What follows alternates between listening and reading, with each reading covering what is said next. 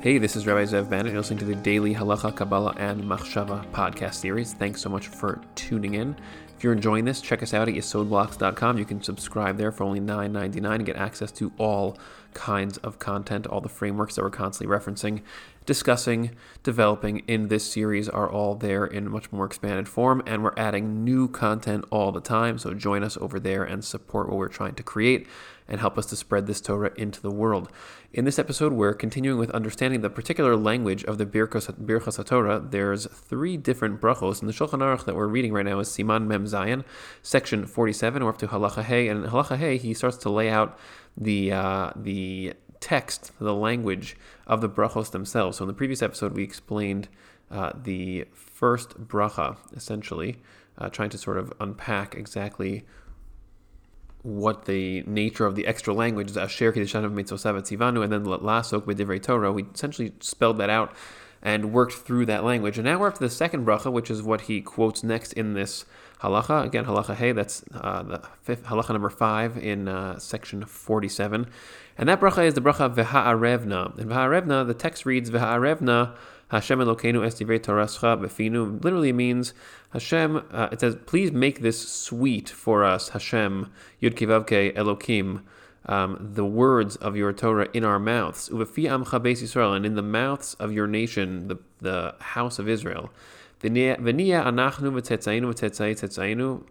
which should be that we and our descendants and the descendants of our descendants, Amcha Beis Yisrael, all the descendants uh, uh, of your house of Israel, of the nation of your nation, the house of Israel. Kulanu yodei shemecha. We should all know your name. Velomdei Torasecha lishma. We should learn your Torah uh, for its own intrinsic value, as opposed to for some external motivating reason. And then it ends off with the catchphrase Baruch Hashem, which we already discussed, and we're going to explain again just sort of how it triggers here. Um, Hamelamed Torah la'amo Yisrael, that you teach Torah to your people. Israel. So we have to just work through what exactly this the, the idea of this bracha is and why it's here uh, and how to sort of use it. What kinds of thoughts are we supposed to be triggering and then cascading inside of our minds as we say these words? Well, the, the, the, the starting point here is that the, this second bracha starts with a vav, and the vav is v'ha'arevna. It's an and. The word vav is a connecting word. It means uh, the letter vav rather is a connecting letter, and it's uh, it literally means a hook because the Vav concept is about connection. It's about bridging, about hooking two things together and attaching them. And this bracha actually comes off of the previous bracha. And the previous bracha was, as we articulated in the previous episode, was about us recognizing that when we engage in Torah, what we're actually doing is we are uh, accessing the thoughts that Hashem thinks and the thoughts that Hashem would think if he was a character in the story. And since we ourselves are aspects of Hashem's self, we are partial conscious fragments of Hashem's total consciousness. We are uh, we are a neshama that is an aspect of the nishmasa de nishmasin, the soul of souls. We are we are some of the one. So we are each of us is kind of like this aspect. And again, it doesn't literally mean that you can break Hashem into parts because there's no such thing as breaking that which is endless and intangible into parts. So it's kind of like uh, it, there's no quantitative way to describe this, but there is a qualitative language we can use. Just like when you manifest as a particular aspect of yourself, like as an example, um, you are you, but you are also a son. You're the son or daughter of your parents. So what that means is that you are you are now when, when you when you think of yourself in that form as a son or daughter as a child of your parents. So that's sort of like a it's a particular aspect of your total self that you really are. So you can you can be a child even though you are still you. You can act and behave or see yourself as that smaller version. Now, we're not actually breaking you into a part where there's the regular you and there's another part of you, which is the child you. Instead, it's sort of an aspect of your larger self. It's like a role that we each, we each have many roles that we play, and each role acts as sort of like a sub self of the total self. And that's a qualitative statement. It's not something which is quantifiable in any way. We can't break you apart and identify the parts of you that are the child parts. But the idea here is that you still have these aspects that are intangible and qualitative. And that's what we're saying here. You are an intangible, qualitative aspect of Hashem's self, and you experience that when you do mitzvot, because mitzvot are essentially the groupifying behaviors that allow you to behave as if you are an aspect of Hashem, which is the truth of who you are. You're acting the way that Hashem would act. You're feeling the way that Hashem would feel. You're thinking the thoughts that Hashem would think if He was here um, in the way that you are. And by doing so, you're actually becoming an aspect of Hashem that is now actually here, thinking Hashem thoughts and doing Hashem things in the world the way that Hashem would do, because you are now essentially plugging yourself into that. And so this second bracha is now saying, okay, fine, we get we got that, we understand the framework that we're in, that that's what Torah is, and we're connecting our perception of what Torah is to its source, which is the point of the brachos, to see that Torah comes from Hashem and to not just learn it in isolation uh, as if it's just another field, as we saw in the beginning of Hilchos Birchas Torah, that we're trying to avoid looking at Torah uh, in a shallow way, and instead to remember this is this is something which comes from Hashem, and it's something which is Hashem's self now packaged inside the world. But the next bracha is is a tag tack on it's a tag along bracha essentially, or a tacking on bracha that is now saying, okay, given that, but now we want to actually uh, access what that we want to access the the the enjoyment of that. In other words, the we want we want to see that deeply and appreciate that for what it is. In other words, the first phase is this is the truth. It's the right thing to do. This is what it is. This is a mitzvah. It is a groupifying activity. It's a bonding experience between us and Hashem. But the next thing is okay, fine. Given that it's the truth, but I want to also love what is. This is a difficult thing for us because of Das Tovara. So the Eta Das gives us this capacity to have perceptions that are a function of our own preference. And our own preference can really be very wide ranging. I mean, you can prefer all kinds of things that are not particularly good or healthy for you, and that even can violate and contradict what is in reality. So people who are involved in let's let's pick very basic things. We we eat foods that we really enjoy, but that are often not very healthy for our bodies, or also not even real foods. So there's a, there's a lot of falsehood in that set of perceptions but we are we develop those perceptions of appreciation for those kinds of, of items because we enjoy them and as we eat them repeatedly we develop habits in which we perceive these things as food and as desirable even though they're not actually real food and so the first stage of dealing with that kind of distorted perspective is to see it for what it is, to actually look at something which you have thought of as food until now, and to realize that it's actually not food. Uh, one of my favorite examples for this is just is something like Coca-Cola. this is a drink. It's a, it's something which we consume, but it's actually not really food. It's filled with all kinds of things uh, that are that are not really good for our bodies. They're not necessary for our bodies. And if the definition of food is that which adds uh, and helps us to essentially uh, replenish and regenerate our body's energies, our body's uh, raw materials. So Coca Cola would not fit that bill. That's true for about many, many products that are in the store that are, that are masquerading as food and that our Das Tovara lenses tell us they are food, but in reality, they're really largely not food. And they are all kinds of other things that are not particularly helpful for the regeneration, replenishment of our body's mass and energy requirements. And so when you start off first looking at that, looking at those things, the first thing to do is to say this is the, the truth of these things. This is not really food. There are certain things in here that are food, certain things that aren't food, uh, certain ingredients within these these items that are food, certain ingredients that aren't food, and to try to, to split that apart and to, to start to see food uh, for to start to, to think of food at least on a basic level as what it is in a, in a much truth much more truth oriented type of way. But that's not going to then necessarily translate into you appreciating real food versus enjoying uh, false food that you might have enjoyed until now. Because it's one thing to know that something is true, but that's something which only operates in the world of your machshava, the world of your thought. But if you don't actually develop the perception that something which is not food that you is is actually not food. In other words, you perceive something like let's let's pick a random example. Um, let's say Oreo cookies. Oreo cookies are filled with all kinds of things that you would ne- if you were making your own cookies, you would never put these ingredients in your cookies. So they're filled with preservatives, all kinds of other things that are designed to make them uh, uh, fit whatever the requirements are of the business that are not only to provide you with something which you can eat and replenish your body. There are many other things the company is trying to achieve in creating those cookies.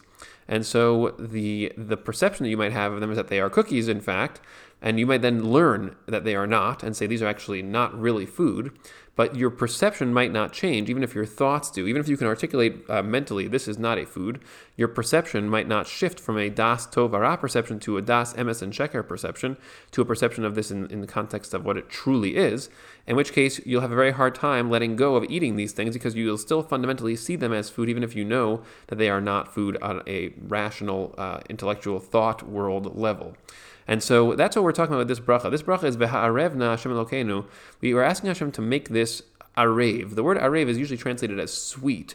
Um, but the word arev comes from the word eruv and, and erev, which basically means to mix. The erev is the time of day, where the day starts to meld with the night, and so you have this this it's neither here nor there. It's sort of light but dark, and there's a seamless mixing of those things.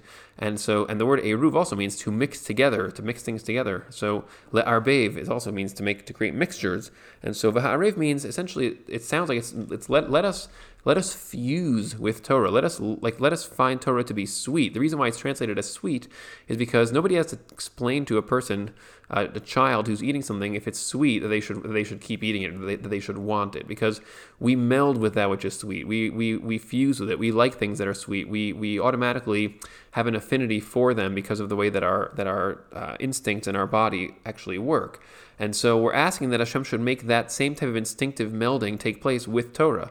Because even if you might know that Torah is true, and even if you might know that Torah comes from Hashem, so but you might not experience that if your perception is not that way. And that's what this bracha is about. It's basically saying, Hashem, help us to develop a, a, deepest level of awareness of Torah on the perceptual level that it now becomes something that we are able to meld with. So, and we're, we're, we're asking that as a request.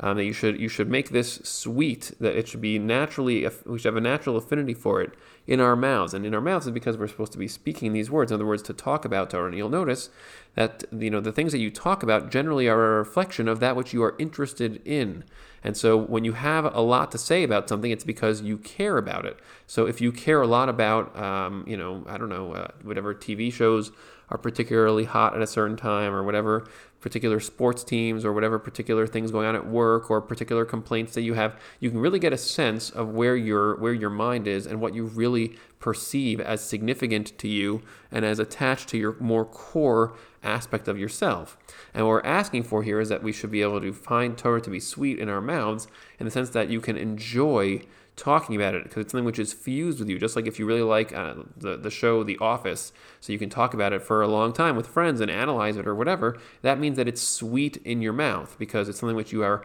passionate about. You enjoy the taste of those words in your mouth. The idea here is also with Torah is to experience that. Now, that's really what Yesod Blocks is about, by the way. This entire series and and and YesodBlocks.com is really about trying to uh, illustrate that Torah is not only as fun to talk about as something like The Office or whatever other things you're into talking about, but it's actually much more fun because it even includes within it all those things. I mean, if we did, just to, to sort of focus on that example of The Office for a second, it's a TV show that many people love. It's a very kind of offbeat and very funny and uh, just an interesting type of show. And so you can actually uh, integrate that into the Torah framework because all because the Office and all TV shows are really just uh, human constructions that are a function of human creativity. In other words, souls, neshamos that are manifest in the world through bodies are able to harness their own creativity to create stories and that, that are reflective of natural dynamics that people experience with each other all the time, which is what all TV shows are trying to do. They're trying to mimic the dynamics between people so that we can actually encounter stories that allow us to self reflect on our own personal stories and analyze them and, and try to raise our, our experience of our own personal stories to higher and higher heights. That's what that's what the point of these types of things actually is. Unfortunately, often these types of stories get very lost in their own distortions because of the Das Tovara dynamics people have uh, perceptions based on preference, and then the kinds of things that these types of stories of TV shows and movies can articulate are often a function of those distortions, which then bring people instead. It definitely still illustrates to people uh, stories and narratives and ideas that they can now use to reflect on their own lives. But unfortunately, very often the narratives and stories that are portrayed are themselves distorting, in which case, when people use them to reflect, they then distort their own stories even further. That's the downside of these things. But there is a there is plenty of upside as well. And you can, if you have the Torah as your larger framework, then you can actually think about all these things in the context of Torah and to actually take a particular story that you encounter on a show like The Office and see it clearly for what it is and understand to what degree it is actually reflecting a story in the Chumash and to actually get insight into your own self and into the Chumash and into the story uh, that we are all living, which is essentially wh- why this could have been a useful medium, the medium of television and acting and all these things. Um, and so there's much more to say about that, but the idea here is that all that is, is based on people's passion. And if we can develop passion for the Torah the way that it's supposed to be, so then you can actually integrate all things in life into the Torah properly, where each thing belongs, figure out which things are true, which things are pure, which things are false, which things are damaging. And that's what the idea here is of this bracha is that we're trying to make the Torah that sweet that it can that we can access it at that level. And so as we keep going through the, the language here, um, that all of us, our entire people, should feel this way because that way we also have it's like you know like a giant group of people. Again, I'm still working with the analogy of the office. So you know if you're with a group of friends, everybody likes the same show.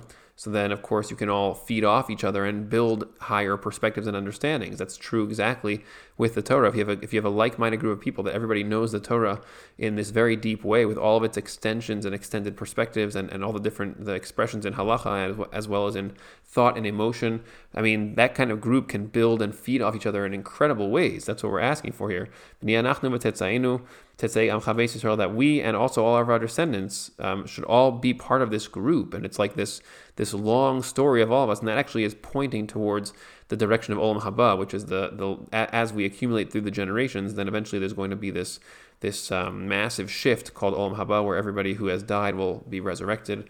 Uh, and come back to life and be part of this Torah experience in a full way. So we're asking for that whole thing to be kind of uh, um, part of the story here. I'm not going to go into that too much in depth right now because it's going to take us way, way off the path. But that's where this is referencing that all of our descendants should also be part of this same uh, immersive experience with Torah. And then Kulanu, all of us, Yodei Shemecha, will all know your name and learn Torah for its own sake. So that's exactly the overarching theme here. Knowing Hashem's name means knowing who Hashem is. The, the concept of a shem, which is the word name. So shem is a, is a, is a locator. It's like a it's a it's a localizing device that we can get a handle on somebody. If I know your name, it's like you're endless, you're absolutely intangible, indefinable. So there's no way to really, you know, refer to you because you're so vast. All of us, each of us is so vast that there's no way to actually reference something, someone who's like that. So we have names, and names basically act as markers. They're pointers that point us towards you. And we also can use other types of names like labels and say, you know, you're a friend of mine, you're a teacher, you're a parent, you're a child, you're uh, an accountant. And these allow us to try to localize uh, our, our experience of somebody else in some way so that we're not bowled over by the immense uh, endlessness of each self because we're so we kind of use them almost like as heuristics to simplify our interaction with each other and how we think about each other because we're all so vast that if we constantly thought about the totality of each of us we would never be able to get anywhere. So it's also true with Hashem. We want, we want everyone to know Hashem's name. Well what that means is is to sort of know who Hashem is relative to us uh, which is the point of Torah. Like we've been saying, the Torah is supposed to be the map of existence and the map of the relationship between us and Hashem, which is really that that is the, uh, the same thing. In other words, existence refers to the created space that we call the the the, the olamot, the world, the world, the, the layers of existence within which we live, and that as well as the the source of them, which is Hashem and the interrelationship between Hashem and all the layers of existence within which we dwell. And so that's the totality. That, that's what's called this shem. We know we know existence. We know Hashem's role in existence. We know where we are. We you can think of yourself as as a thought inside of Hashem's mind, and Hashem is thinking of us, and that's why we exist. And so that that that's that just gives you you know if, if you imagine a person inside of your mind, then and, and, then you imagine two people having a conversation and one says to the other hey uh, where is you know let's say in my case i'm zev so i'm imagining uh, two people in my mind and they're like hey where's zev? Do you believe in zev? And it's like well the whole framework everything that they're made of is the fabric of my thought. So like that's you have to kind of know where to look for the source of your own existence. Uh, and the Torah is the map of all of that. So that's why we're saying that the result of learning Torah in this way is that we're all Yodei Shemecha. We all know Hashem's name because we all know who Hashem is. And as opposed to just learning halacha in a very shallow way or learning random Dvar Torahs in the Parsha, we're trying to actually understand there is a system, a framework of meaning and of ideas and, and mapping of existence here that is at work. And you can understand all of it. Uh, and then Torah that that's the that's the automatic uh, outcome as well. That when you when you learn Torah this way, you learn it because you want to understand. It's kind of like if you're studying to be a doctor, you can't just learn to pass the classes. You have to learn to understand. You have to understand the inner workings of biology and of physiology and chemistry and chemical interactions in the body. You have to understand them to actually achieve the goal of healing somebody. And so you, you understand, you, you learn it for its own sake. You learn it to understand it according to itself so you can actually master it. That's what Lomdei Torasecha Lishma means, learning Torah for its own sake so you can actually understand existence. Not just so you can say, oh, I learned Torah today because now, now, I, now I did a good thing, I get brownie points for doing a mitzvah, which again is not the worst thing in the world uh, to do it that way, but that's not what we're going for here. And then it ends off, Baruch Hashem, Torah Israel, uh, that that power phrase again that let, let there be more presence of Hashem, you inside of our minds, inside of our awareness. And who are you? You are the one who teaches Torah to his nation Israel. And this really is um, a much longer discussion as well. But the short story of this is, you know, this is kind of a weird thing to end with, right? Because until now we've been talking about how we're learning Torah, we want to learn it for the right reasons. But here it says Hashem teaches us Torah. And what that means is that there's something about existence that actually itself lends itself to us learning it. In other words, Hashem is constantly broadcasting to us dynamics in existence that we are picking up on. That's so you can think of it. This is a reference to the natural tendency that human beings have to note patterns in existence and then to start to be intrigued by them and to seek out where they lead so they can get to a deeper understanding of what's underneath each and every single detail and pattern that they encounter. And that's what this is a reference to that Hashem designed existence in such a way that it is intriguing, that it pulls us in. So we want to develop and understand more deeply. And so this paragraph is really ultimately about curiosity because all of us want to understand. Just das tovara gets in the way, and we start to to develop preferential perceptions in terms of what it is that we want to understand and and which areas we want to focus on in understanding you know, every human being has curiosity. Every human being wants to understand everything. But as we grow, we, de- we, we end up developing certain preferences based on environmental pressures, particular dynamics we've had in school, whatever kinds of friendships we've had, our relationship with our parents, our relationship with our own minds, our own bodies.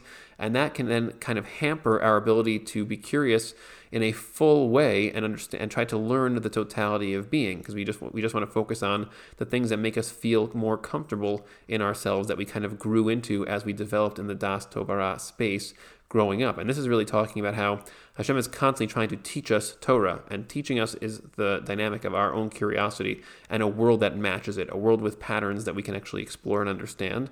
And the word Torah here, as it always means, it refers to the guide, uh, the the map of all existence. And so what's happening is Hashem was basically saying the natural state of people is to be curious, and we're asking Hashem to connect our awareness of our own curiosity to Hashem and to help us to actually re-access our own natural inborn curiosity to understand the patterns of existence uh, for all things as opposed to just which is, which is what's included in Torah. Torah is all things as opposed to just our our curiosity that we've developed over time and said, well, I'm not good at this or at that, so I can only be curious about certain things. And that's the saddest thing about schools that unfortunately, because of the way that school is structured, often it contributes dramatically to a reduction in natural curiosity towards the larger world because it substitutes deep, true understandings of existence with curricula that are simply uh, uh, things that have to be gotten through in order to pass grades. And there's a lot more to say about that. I'm not saying school is inherently bad.